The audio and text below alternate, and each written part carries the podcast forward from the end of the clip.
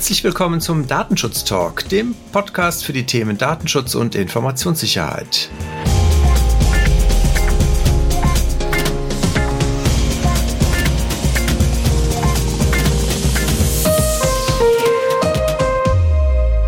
Heute ist Freitag, der elfter Dezember zweitausendzwanzig und wir starten jetzt zum dritten Mal einen Anlauf, um hier mit diesen News zu starten. Mein Name ist Heiko Gossen und ich begrüße an meiner Seite ganz herzlich meinen Kollegen Gregor Wortberg. Hallo Heiko. Hallo Gregor. Wir schauen natürlich mit unserem Redaktionsschluss um zehn Uhr, das alles nichts Neues für Sie, wieder zurück auf die Woche und bevor wir Sie natürlich hier ins dritte Adventwochenende entlassen. Unter anderem möchten wir heute natürlich ganz herzlich auch mal unsere Zuhörer, unsere kasachischen Zuhörer begrüßen. Und da hast du auch, glaube ich, direkt die passende Meldung zu, Gregor, oder? Ja, genau. Es ist ein bisschen paradox. Wenn sie uns hören können, dann betrifft es sie direkt. Und zwar zwingt die kasachische Regierung Internet-User aktuell in ihrem Browser ein Zertifikat zu installieren, um ausländische Webseiten aufrufen zu können. Offiziell handelt es sich dabei um eine Cybersicherheitsübung. Ja, tatsächlich dient das Zertifikat dazu, in alle Verbindungen Einsicht zu nehmen bzw. Inhalte zu manipulieren. Also an der Stelle, ja, viele Grüße. Es ist nicht das erste Mal, dass die kasachische Regierung das probiert, den verschlüsselten Internetverkehr zu überwachen. Die gute Nachricht lautet allerdings, dass Mozilla in der Vergangenheit etwaige Zertifikate auf ihre schwarzen Listen gesetzt hat und die Nutzung somit unterbunden hat. Ja, da Kasachstan noch nicht bei uns in den Länderstatistiken aufgetaucht ist, vermute ich mal, dass die kasachischen Zuhörer hier natürlich V P N nutzen und deswegen dann halt auch nicht, dass bei uns an der Statistik auftaucht. Falls Sie es aber doch direkt hören, an der Stelle dann auch die, die lieben Grüße natürlich an die Regierung, die jetzt wahrscheinlich gerade mithört. Aber es ist eine spannende Meldung, weil natürlich, ich meine, bei, bei allem Spaß, das Ganze ist natürlich dahingehend schon für die Bürger da wieder durchaus vergleichbar mit anderen Ländern wie China, wo wir das ja auch kennen, wo sehr starke Überwachung stattfindet. So ein kleiner Exkurs. Das Ganze funktioniert ja normalerweise über vertrauenswürdige Zertifikate, die im Browser hinterlegt sind. Und dann weiß der Browser, wenn halt eine Webseite aus einem entsprechenden Bereich zertifiziert, also so ein eigenes Zertifikat hat, was signiert wurde mit diesem entsprechenden Root-Zertifikat, dann kann ich dieser vertrauen und dem will man halt hier ein Stück weit dadurch halt die Tür öffnen, indem man eigene Zertifikate ausstellt und somit dann im Zweifelsfall den Verkehr, der normalerweise verschlüsselt und nicht lesbar ist, damit halt dann öffnen kann. Also kann ich, wie gesagt, allen Widerstand auf bürgerrechtlicher Seite gut nachvollziehen, weil das ist nicht ohne. Ich hätte ein Thema oder mein erstes Thema wäre ein Urteil und wie ich finde für Datenschutzbeauftragte intern wie extern durchaus nochmal ein schönes Urteil, weil es eigentlich bestätigt, dass was wir eigentlich auch immer verstehen, dass halt der Verantwortliche, das Unternehmen für die Einhaltung datenschutzrechtlicher Vorschriften verantwortlich ist und auch dafür, wenn Fehler passieren, im Zweifelsfall Schadensersatz zu leisten. Das Landgericht Landshut musste sich hier beschäftigen mit einem Kläger, einem Wohnungseigentümer, der gegen die Hausverwaltung geklagt hatte, weil es in einer Wohnanlage einen Legionellenbefall gab und in dieser Wohnung, wo der Eigentümer halt entsprechend betroffen war, wurde die festgestellt, unter anderem festgestellt und für die Eigentümerversammlung wurde dann für die Tagesordnung vor der Versammlung eine Liste verschickt mit allen betroffenen Wohnungseigentümern. Hier hat er einen entsprechenden Verstoß gegen Artikel sechs D S G V O, wo ja die Rechtsgrundlagen drin beschrieben sind, festgestellt für sich oder angenommen und entsprechend die Hausverwaltung, aber auch den Datenschutzbeauftragten der Hausverwaltung verklagt. Und zwar auf Schadensersatz. Das Gericht sah erstmal hier bei der Nennung der Wohnung des Klägers und dem Namen des Klägers an sich erstmal keinen Verstoß gegen die Vorgaben der D S G V O.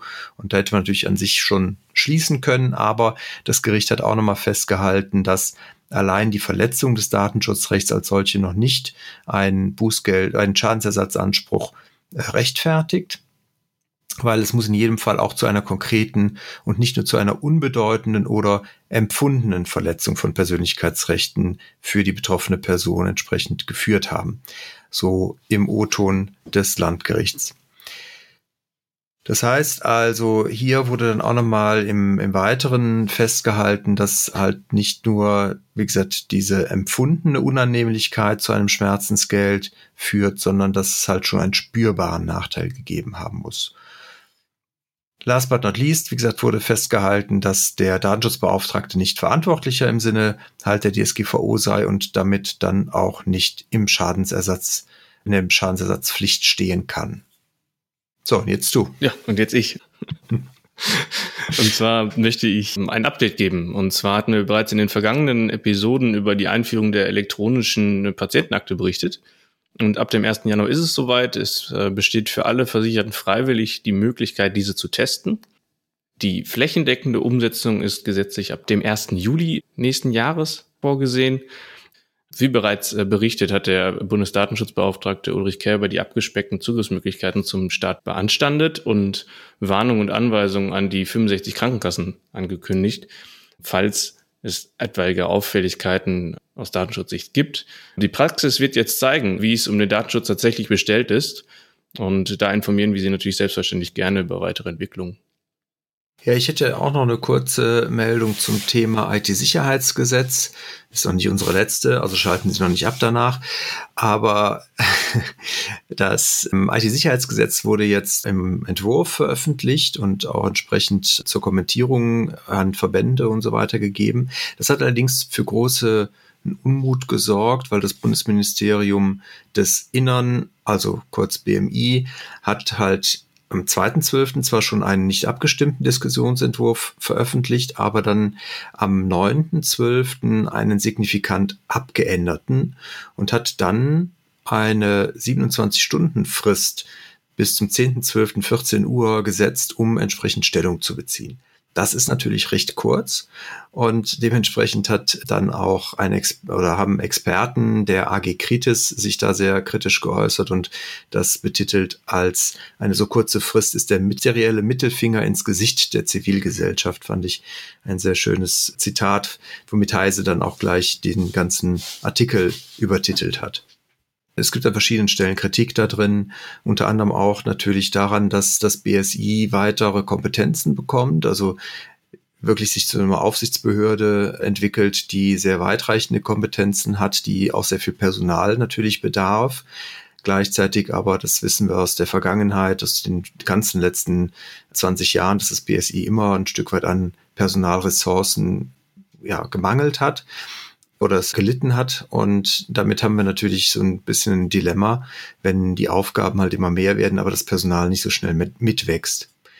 Und, das muss man auch, noch, glaube ich, nochmal kritisch beleuchten, ist halt, dass einige Aufgaben auch mit unterschiedlicher Zielrichtung hier festgeschrieben werden. Also einerseits sollen sie eine objektive Sachverhaltsaufklärung zu präventiven und repressiven Zwecken durchführen und andererseits eine zielgerichtete Durchsetzung von Interessen von Verbrauchern.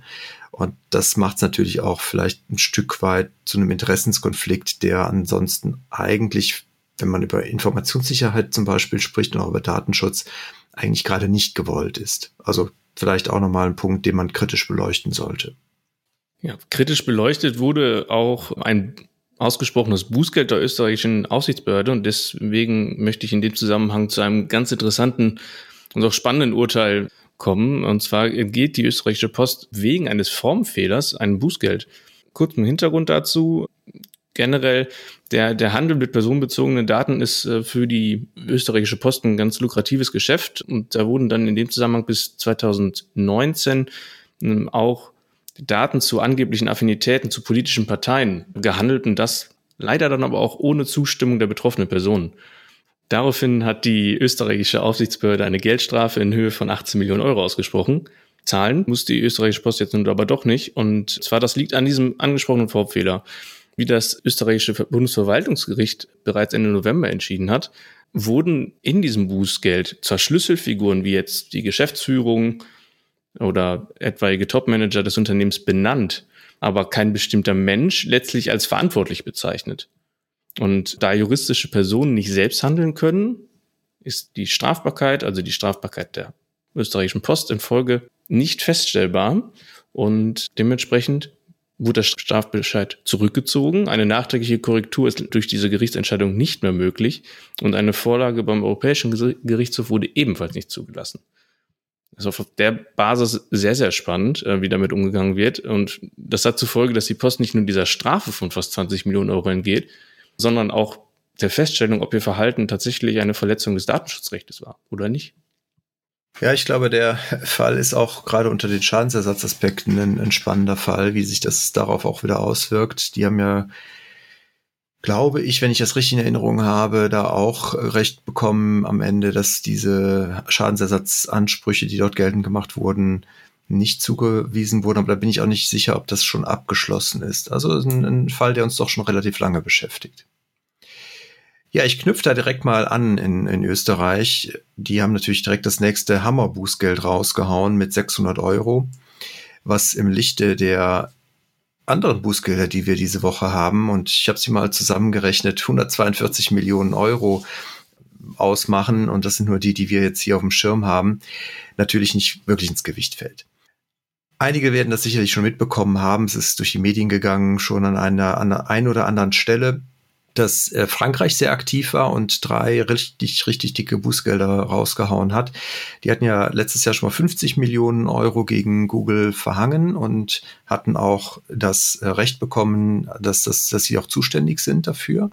Haben jetzt zwei weitere Bußgelder gegen Google verhängt, und zwar einmal sechzig Millionen und einmal vierzig Millionen, einmal gegen Google Ireland und dann nochmal gegen die Google L L C. Das ist dahingehend spannend, weil es halt keine Bußgelder nach der D S G V O sind, sondern nach dem französischen Datenschutzrecht, weil es hier halt auch um Online-Dienste geht und den Umgang mit Cookies. Dahingehend fällt das dann auch unter die entsprechende E U-Richtlinie, die ja noch durch die E-Privacy-Verordnung abgelöst werden soll. Aber da haben wir auch schon drüber berichtet, die lässt ja auch noch auf sich warten. Von daher ist es vielleicht gar nicht so schlecht für Frankreich, hier direkt auf Google auch zugehen zu können. Gleiches trifft übrigens Amazon, nochmal mit fünfunddreißig Millionen Euro, also auch nicht ganz wenig. Und von daher haben die natürlich hier den Vogel abgeschlossen, abgeschossen, heißt das Wort. Dann aber auch Schweden scheint der Aufsichtsbehörde so ein Stück weit der Kragen geplatzt zu sein, zumindest wenn man halt sieht, wie viel Bußgelder die verhängt haben gegen verschiedene Krankenhäuser. Das läppert sich in Schweden mit den Bußgeldern diese Woche auch auf äh, stolze sechs Komma sieben Millionen Euro. Also da muss auch einiges äh, vorgefallen sein. Ich habe sie jetzt noch nicht im Detail mir alle angeguckt, aber es äh, ist wohl alles aus entsprechenden aufsichtsbehördlichen Kontrollen herausgepurzelt. Ja, es gibt da noch ein paar weitere spannende Bußgelder, aber die, wie gesagt, werden heute etwas den Rahmen sprengen. Ich fand die Summe hundertzweiundvierzig Millionen, fünfundfünfzigtausendneunhundertsiebzig Euro in Summe schon äh, sehr respektabel für Europa und Bußgelder im Datenschutzkontext. Gut, Gregor, hast du noch Themen? Keine weiteren Neuigkeiten diese Woche. Keine weiteren Neuigkeiten. Okay. Ja, dann möchte ich die Gelegenheit nutzen. Wir haben ja schon mehrfach gefragt und darum gebeten, uns gerne auch Reviews zu hinterlassen. Und das haben einige Zuhörer getan. Und das freut uns natürlich sehr. Und an dieser Stelle möchten wir uns dafür auch mal ganz, ganz herzlich bedanken. Da waren wirklich ein paar schöne, tolle Feedbacks dabei. Die werden wir hier nicht alle vorlesen. Das äh, wird etwas auch den Rahmen sprengen. Wir wollen sie ja in, in Adventswochenende entlassen, aber so viel sei gesagt, wenn Sie die mal lesen möchten, wir haben die auf unseren News-Kanälen in den Social Media, also Twitter und Instagram, veröffentlichen wir die dann auch gerne nochmal, um das auch uns da bei der Gelegenheit ganz herzlich zu bedanken. Das aber an dieser Stelle nochmal für alle ganz allgemein. Herzlichen Dank dafür. Bleiben Sie uns treu, bleiben Sie uns gewogen, und ich sage schon mal ein schönes Wochenende und auf bald. Schönes Wochenende und einen schönen dritten Advent.